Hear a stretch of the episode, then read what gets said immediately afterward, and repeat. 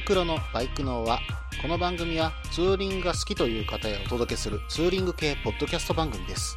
私のみならず、皆さんのおすすめスポットやグルメ、イベントなどを紹介、共有ができればと思っております。どうぞ皆さんよろしくお願いいたします。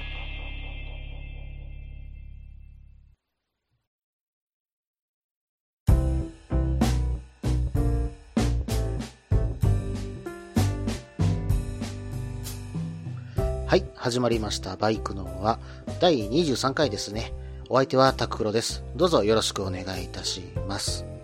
えー、ゴールデンウィークもね、終わりまして、えー私も、えーこの間のね、放送の時に岐阜の話をさせていただきましたが、その後ね、もう一回ですね、ツーリングの方をさせていただきました。えこれがね、ちょっとマスツーリングで、え4台、私含めてですけどもね、4台で、え行かせていただきました。場所は、え奈良県のね、えー奈良奥山ドライブウェイ。以前にね、ツイッターで、えー、剣屋さんの方から、えーこちらの方いいよっていう風に、えー教えてもらってたんですが、ちょっとね、行く機会がなかったものですから、どこかで入れようかなと思ってたんです。しかもですね、今回、えー一緒に行く方々が片道ね、あの、私ども今住んでいる場所が兵庫県の、えー西側なんですけども、えーそこから、え片道2時間ぐらいでね、行ける場所どこかいいとこないかという風に言われましたんで、うん、ちょうどいいんじゃないかなと思ってね、え紹介して、え一緒に行った次第です。で、まずはね、えー新若草山コースの方から、えー入っていきまして、えーそのままね、えー通り抜けるルートを、えー取らせていただきましたけども、うん、まずは、えー若草山のてっぺんの駐車場ね、えーここまで行って、えー休憩しようということだったんですが、うん、この新若草山コースね、なかなか気持ちよく走れるワインディングで、みんな楽しんで走っていましたね。うん、気持ちよくね、駆け抜けていくには最高のポイントのような、えー気もしました。で、あのー山頂のね、若草山の駐車場で、なかなかね、珍しいバイクをちょっと見かけたんです。アプリリアのね、RS450。うん。RS4 のしかも 50cc 版もね、初めてここで見かけさせて、えーそちらのね、ライダーさんとも話はさせてもらったんですけども、うん、このバイクはどう見ても250ぐらいの大きさありますね。うん、正直大きさにびっくりしました。私ね、あの昔 NS1 も乗ってたことあるんで、えー大きさね、よくよく思い出しながら見てたんですけども、うん、本当にね、なんか忍者ぐらい、まあ忍者の SL ぐらい大きさあるんじゃないかなっていうぐらい大きかったです。まあ最初ね、なんであの RS4 が来たっていう風に気づいたかというと、音がね、ツーストのね、パーンというような音がして、でもなんか軽いな、これどっかで聞いたよな、っていうようなね、うん、音をしてたんですけども、前から見たらね、うん、250のフルカール。え、それがその音してる？まさかねって思ってたんですよ。うん、じゃあもう本当にその甲高い音が鳴って、そのまま、えー私どもが止めてる駐輪場、まあ、駐輪場じゃないかな、えー駐車場のところに来るものですから、え、この音にしちゃ250のツーストにしちゃ軽いよな。125でもちょっと軽くない？っていうような音をしてたんです。で、後ろを見てみるとナンバーは 50cc なわけですよ。うん、まあ一緒にね、あの来てた方々も興味津々で、うん、ずっと眺めてましたね。本当にあの珍しいバイク見せていただいてありがとうございました。まああの、この後ね、若草山で少し休憩した後に、えー奈良奥山コース、その後ね、えー高窓山コースという風に抜けていったんですが、ここでね、ちょっとびっくりしたことが、えー奈良奥山コースなんですが、私ね、ここがダートだって知らなかったんですよ。うん。で、まさかね、えーダートのコースがあると思ってませんでしたから、うん、ちょっとびっくりはしました。で、まさかのね、あの CRF 初ダートというような形になっちゃいましたね。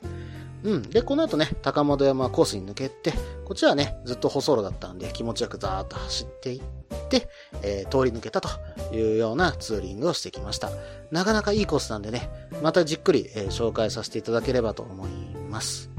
えーそれではコーナーの方に行きましょうか。ツーリングスポット紹介のコーナー。このコーナーは私、もしくは皆さんから投稿いただいたおすすめのスポット、穴場のスポット、自分しかいないけど自分が好きなスポットなどを紹介するコーナーです。えー今回はですね、岐阜県に関する、えーお便りが2通、え届いております、えこちらの方を紹介させていただこうと思います。で、まずはね、1通目、オバリーさんから、えメールの方をいただきました。それでは読んでいきますね。件名、岐阜ツーリング。はじめまして、タクロ様。岐阜出身愛知在住オバリーと申します。私は中部地方から関東方面や北陸方面にツーリングに行くことは多かったのですが、西側に行くことが今までほとんどなかったので、バイクの輪にて取り上げられる関西エリアのツーリングスポット情報をワクワクしながら聞かせてもらっております。さて、前々回、過去第20回にて4月30日に岐阜にお越しになり、大垣市でレンタルバイクを借りるとのことでした。その時には、まだ予定を決めていないとのことでしたが、4月28日になり、もう予定も固められているかとは思いますが、ふと、そういえばおすすめするならどこがいいかな、と地元のバイク乗りの友人と話題になりましたので、そこで出たネタを簡単にではありますがご紹介したいと思います。まず、割とベタではありますが、郡上市と高山市をつなぐせせらぎ街道でしょうか。途中にはおしゃれなカフェもいくつかありますので、休憩にはうってつけです。やはりバイク乗りとしてはアグスタカフェをおすすめしておきます。アグスタと銘打ってはありますが、店内には昔の国産車なども展示されております。コーヒーも美味しいですが、おすすめメニューはケイちゃんサンド、かっこホットサンドです。このルート、ちょっと気になるのは、今回は大垣市から日帰り8時間とのことでしたが、高山まで足を伸ばすとなると、高速道路、かっこ東海北陸自動車道の使用が前提になりそうなところですね。レンタルする車種との関係もありますので、何とも言えないところではありますが、もし余裕があれば帰り道は郡上八幡から国道256号を経由して岐阜市街に出るのが私たちの定番になっています。また、高山まで行かないのであれば、東海北陸自動車道美濃インターチェンジで降りて、国道156号にて、昼賀野高原くらいまで楽しんでいただくのもありますね。昼賀野高原は、昼賀野牛乳やソフトクリームがおすすめです。続きまして、個人的にまた走りたいなと思っているのが、伊吹山ドライブウェイです。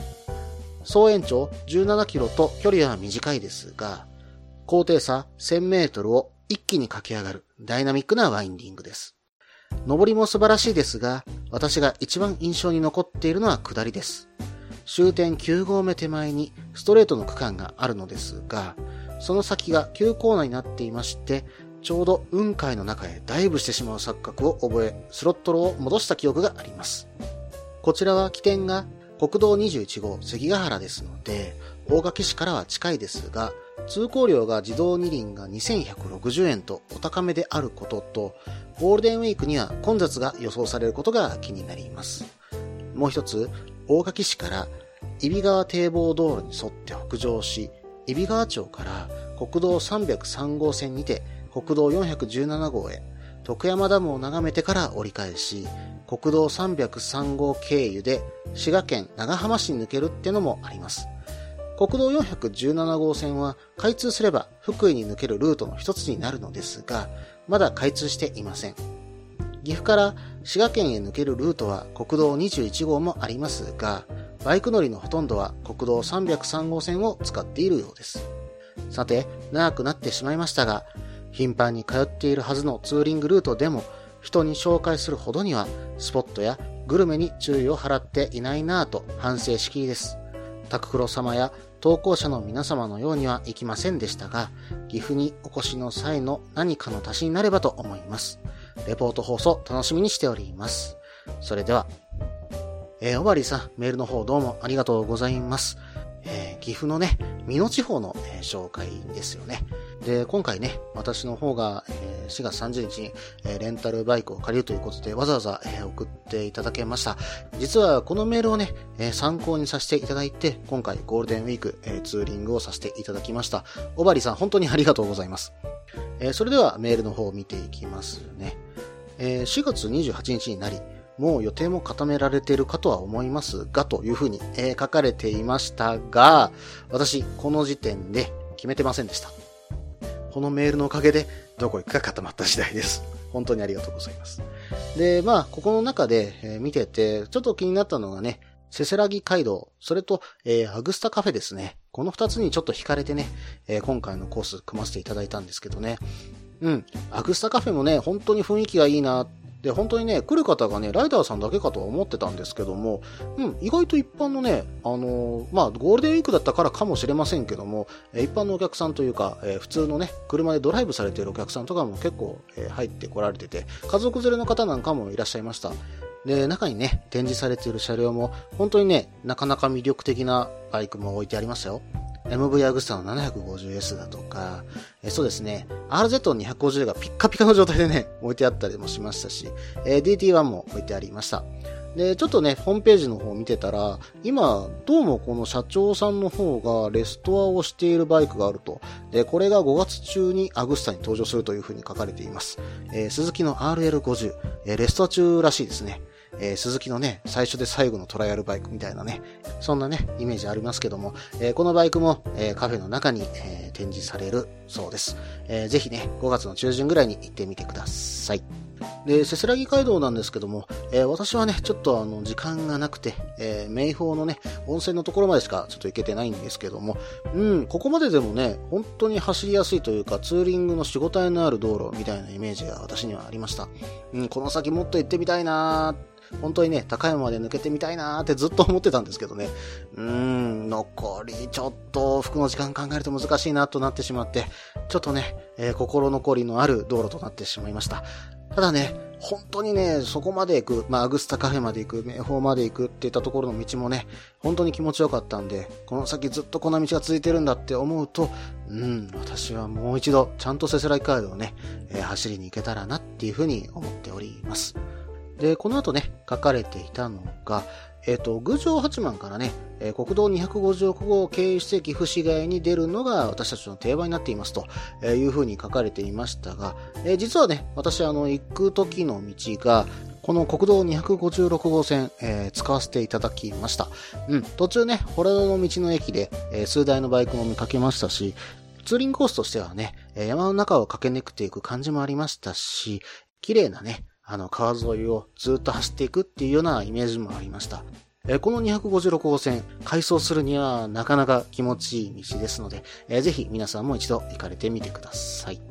えー、この次に、えー、書かれていたのが、昼賀野高原ですね。えー、これ、郡上市にあるね、え高原なんですけども、え一面ね、え湿原の広がった、え高原ですよね。うん、私もちょっとここね、行ってみたいとは思ってたんですが、ちょっとなかなか行く機会がなくてね、え行けてないんですけども、え結構ね、あの、施設もあるようです。え湿原のね、植物園だとか、キャンプ場とかね、そういったものもあるようです。まあ、自然がね、すごくいっぱい感じられる場所ですので、これはね、僕も一度行ってみて、うん、この近くバイクで走ってみたいなっていうふうに思いました。さて、えー、次に書かれていたのが、伊吹山ドライブウェイですね。えー、こちらね、私もあの、実はとね、あの、私の奥さんの実家が大垣で、えー、伊吹山、よくいつも見てるんですよ。うん。で、上までね、行く道が実はと見えるんですよね。あんなにつづら折れのヘアピン続いてるんだけども、一気に登ってんなーっていう風には私もよく、えー、見てたんです。で、奥さんが言うにはね、えー、夏場でも上まで登ると本当に涼しくて気持ちいいよっていう風に言ってるんで、一度行っといでよっていう風に言われるんですが、えー、実はね、オバリーさんが書いている通り、え自動二輪がね、2160円しちゃうんですよ。これがちょっとね、ネックでなかなかいけないっていうのはあるんですが、ただですね、このオバリーさんの書かれている、えー、この先が急コーナーになっていて、ちょうど雲海の中へダイブしてしまうような錯覚を覚えるっていうようなね、うん、そんなコーナーがあるっていう風に書かれてるんですね。うん。確かに怖いかもしれませんが、絶景を正面に向かって見ながら走れると、うん、これはなかなかないんじゃないかなっていう風に思いました。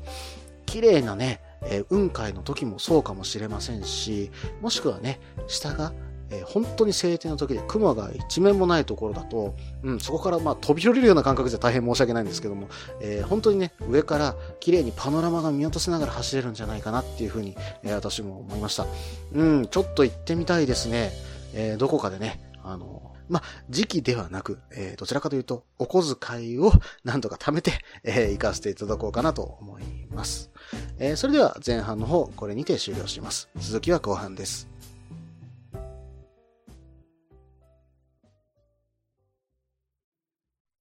みんなでバイクの輪を広げよう。ツーリングスポットデータベース番組、バイクの輪は毎月2回程度不定期更新中です。皆さんよろしくお願いいたします。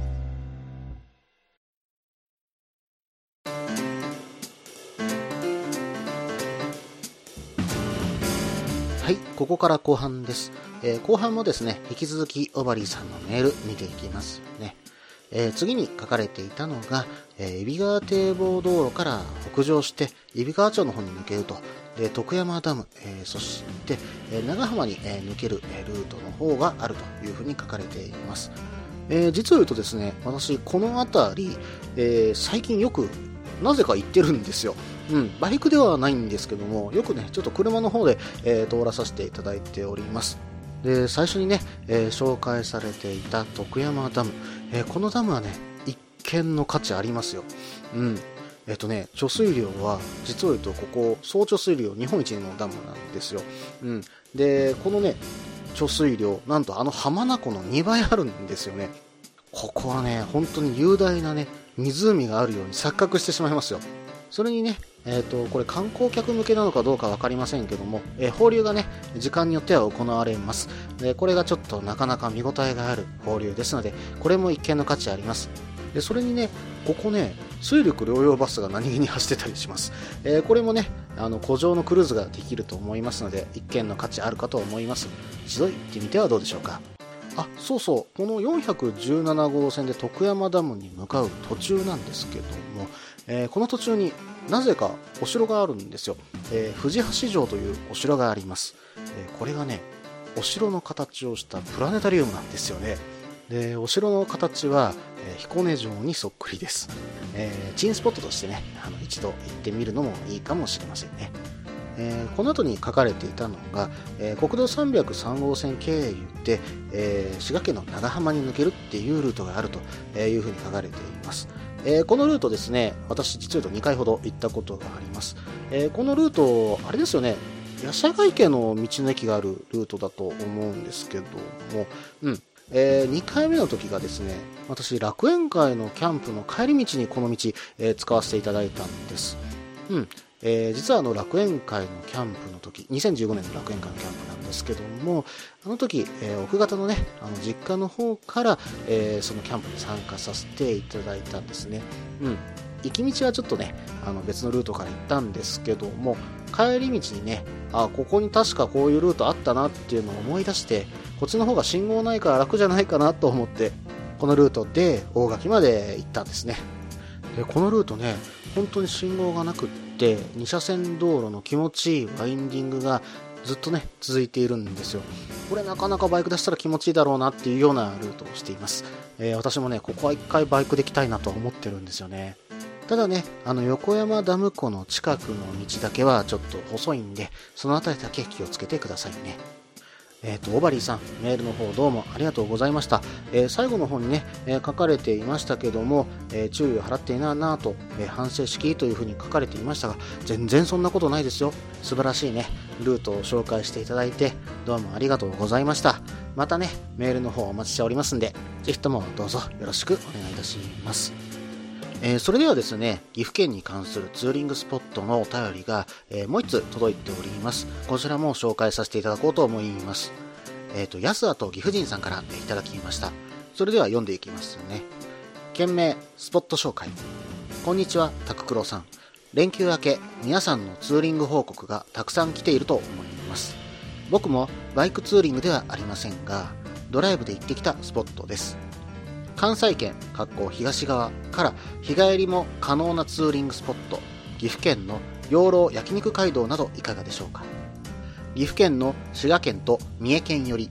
岐阜県道56号南濃関ヶ原線沿いに焼肉屋が何軒も並んでいます。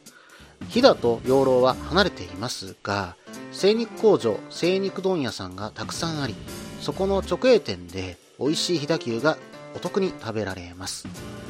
えーとまあ、自分の財布で飛騨牛の焼肉屋になんか行ったことがないので皆さんが言うにはお得らしいです、うん。えー、裕福な方はたくさんある焼肉店の中から気になった店を選んで僕のような裕福ではない人は、えー、お肉のびっくりマートで、えー、焼肉弁当を買って店舗横にある公園スペースで食べるのもよし。グループで行くなら屋外でバーベキューがやれるお店もあります。えー、飛騨肉を堪能したら、焼肉街道の端っこ、ミツバチの里で、えー、蜂蜜かけ放題のソフトクリームを。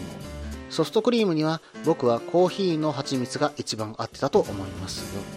ソフトクリームを食べた後は養老温泉実りの湯で、ひとっ風呂なんていかがでしょうか。えー、関西から岐阜県の養老へのアプローチには、滋賀県と三重県の県境は面白そうな峠道もありますし、もちろん高速道路を使っても便利ですし、養老の滝、養老天明反転地なども面白いですよ。養老サイダーも飲んでおきましょう。えー、拓郎さん、岐阜県の大垣からレンタルバイクでツーリングするなら、今度はぬくみ峠に挑戦してみてくださいね。では、更新頑張ってくださいね。えー、安里岐阜人さん、どうもメールの方ありがとうございます。えー、実を言うと私も岐阜の方に、7月、8月ぐらいなんですが、えー、自分のバイクでね、えちょっと行けたらなと思っております。またどこかでね、あの、岐阜人さんともお会いできたらなと思います。それでは、えメールの方見ていきますね。えっ、と、最初に書かれていたことで、え連休明け、皆さんのツーリング報告がたくさん来ているかと思いますというふうに書かれているんですが、ですが、えっとね、実は言うとほとんど来てないんですよ。うん。えっ、と、ツーリングの報告等いただけたら私も本当に助かります。えー、皆さん、どしどしお便りの方でどうぞよろしくお願いいたします。えっ、と、この次に書かれていたのが、養老焼肉街道ですね。えー、ここね、えっ、と、確か養老公園から、え県道56号の南の関ヶ原線沿い、ここにですね、6軒ほど焼肉のお店が並んでいることで、焼肉街道っていう風に言われてるんですよね。で、なんでね、ここに焼肉屋さんがいっぱいできたかというと、えー、食肉のね、処理場が近くにあることから、えー、焼肉屋が集まったと、それで、えー、有名になったというお話が残っているとのことでした。ただね、この県道56号線、え、薩摩、え、開港図街道とも言われています。えー、開港図っていうのはですね、鹿児島県の県議として、えー、制定されている樹木ですね。これがですね、江戸時代に、この地区、度重なる洪水がすごい発生はしてたんです。で、その治水対策として、え基礎山線を分流させる、え法暦治水を薩摩藩が、え実施したことが縁で、え岐阜県と、え鹿児島県が1971年に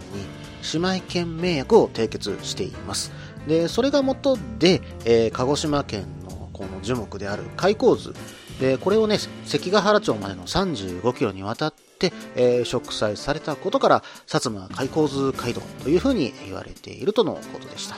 でこの開口図なんですけども、初夏からですね、えー、結構ね、濃厚な紅色をした、えー、花が咲きますんで、これもなかなか綺麗ですのでね、その中を走り抜けていくっていうのもね、なかなかオツなんじゃないですかね。え、それでは次に見ていきますね。えっと、次に書かれていたのは、ミツバチの里ですか。えっと、蜂蜜をね、練り込んだソフトクリーム。これに、えー、いろんな蜂蜜をかけ放題ということなんですね。で、この蜂蜜、えー、レンゲ、アザミ、そば、アカシア、えー、他にですね、柑橘系の、えー、フレーバーがあるそうです。これがかけ放題。なんと贅沢なっていうような感じですよね。あ、ちなみにですね、この蜂蜜ソフトクリームなんですけども、え、ウェブクーポンがですね、ホームページの方に公開されておりました。えー、それ持っていくと50円引きだそうですので、一度見てみてくださいね。えー、次に書かれていたのが天然温泉実りの湯ですね。えこちらはですね、養老山系をね、え見ながら大自然の中で、え入ることのできる露天風呂っていうのが魅力だそうです。まあ、養老山系を見ながらね、四季折々の、まあ、紅葉とか、えー、新緑とか、えー、まあね、冬には雪も入れると思いますんで、この中でね、えー、名古屋から近い場所でこういった場所がある。これなかなか魅力だと私も思います。えそれでは次見てみましょうか。えっ、と、次に書かれていたのが、えっ、と、滋賀県とね、三重県の県境は面白そうな峠道があると。ここね、確かに有名なところといえば鈴鹿スカイライン。えー、その他にね、えー、3桁国道が2つあります。この辺りはね、ちょっと別の機会に紹介させていただきましょう。うん、鈴鹿スカイラインもね、どこかで紹介したいなっていうかね、あのー、私ね、これ行きたい道路であって、まだ行ったことないんですよ。ぜひね、この辺りの情報ください。もし情報いただけたらね、あの、機会ありましたら私の方も、えこの辺り走ってみて、え放送につなげてみたいなと思います。この辺りね、ぜひ情報くださいね。えー、それでは次見ていきますね。この次に書かれていたのが、養老の滝、養老天明反転地、えー、養老サイダーという風に書かれていました。で、養老の滝なんですけども、落差は32メートル、横幅は4メートルと、えっ、ー、と、これは見たまんま、ザ・滝っていうようなね、あの、本当に素晴らしい、えー、景観のある滝なんですけども、これね、一見の価値あると思いますよ。で、本当に一回行ってみて、水量のね、ちょっと多い日に行くと、本当に綺麗に見えますんで、雨のね、次の日とか狙っていくのが、ちょっと私はおすすめかなと思います。えー、ここなんですけども、えー、実は養老公園の方に車とバイクを、えー、止めるようなスペースがあるんですけれども、ここに止めてしまうとですね、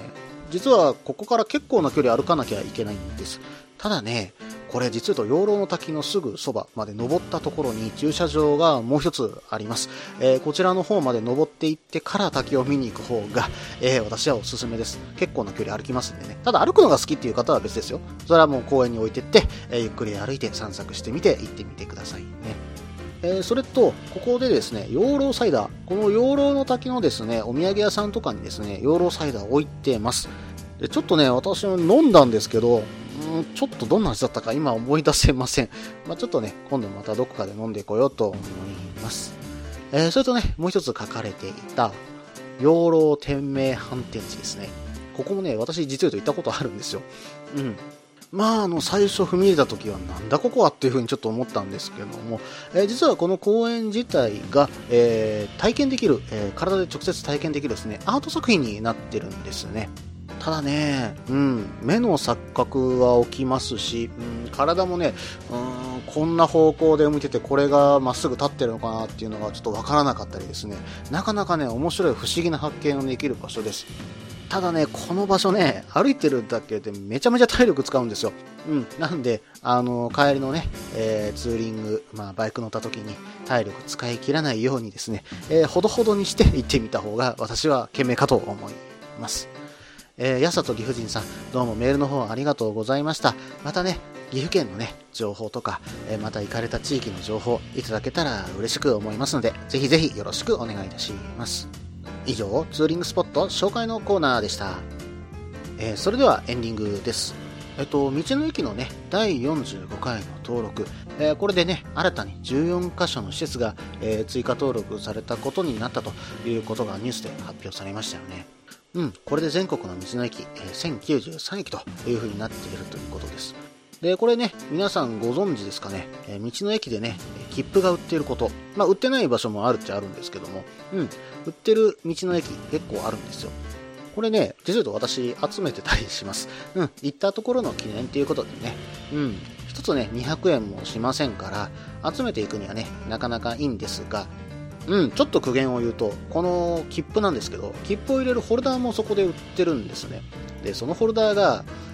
いい値段するんですよ。で、しかもあんまり入らないと。うん、何冊も何冊も買えっていうようなね、え感じにはなってるんですが、その切符がね、ちょうど入る大きさのフォルダーっていうのもなかなかないもので、うん、どうにかね、もっといいものがあったらなっていうふうにはちょっと思っています。ただこのホルダー、見返していくとですね、この時ここ行けたな、あ、この時確かここ行けてないからな、うん、そうだな、これ次のツーリングルートに入れようとかね、うん、そういう思い返しもしながら実はと見返してたりするんです。で、この切符のね、裏側も結構ね、いろんな名物とか名産、まあ、その地域のそういったものが載ってたりもします。まあ、その時の、その場所の歴史とかね、そういうのも載ってたりするんです。これもね、なかなか見返すと、その場所のね、雰囲気が分かってなかなかいいですよ。一度ね、道の駅の店員さんとかに、えー、確認して、えー、あるかどうか聞いてみてください。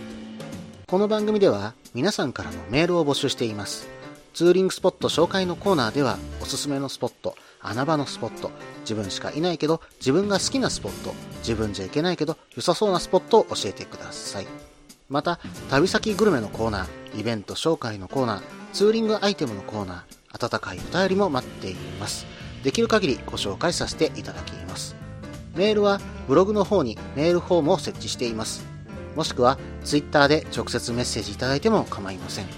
Twitter はタククロで検索していただければ CRF の画像でわかるかと思います。では、お便りお待ちしております。と同時に今回第23回ですね、バイクのはこれにて終了です。ちょっとね、メールの方が今少なくなってきています。えー、ぜひとも、えー、メールの方ご協力ください。よろしくお願いいたします。それでは最後まで聞いていただいてどうもありがとうございました。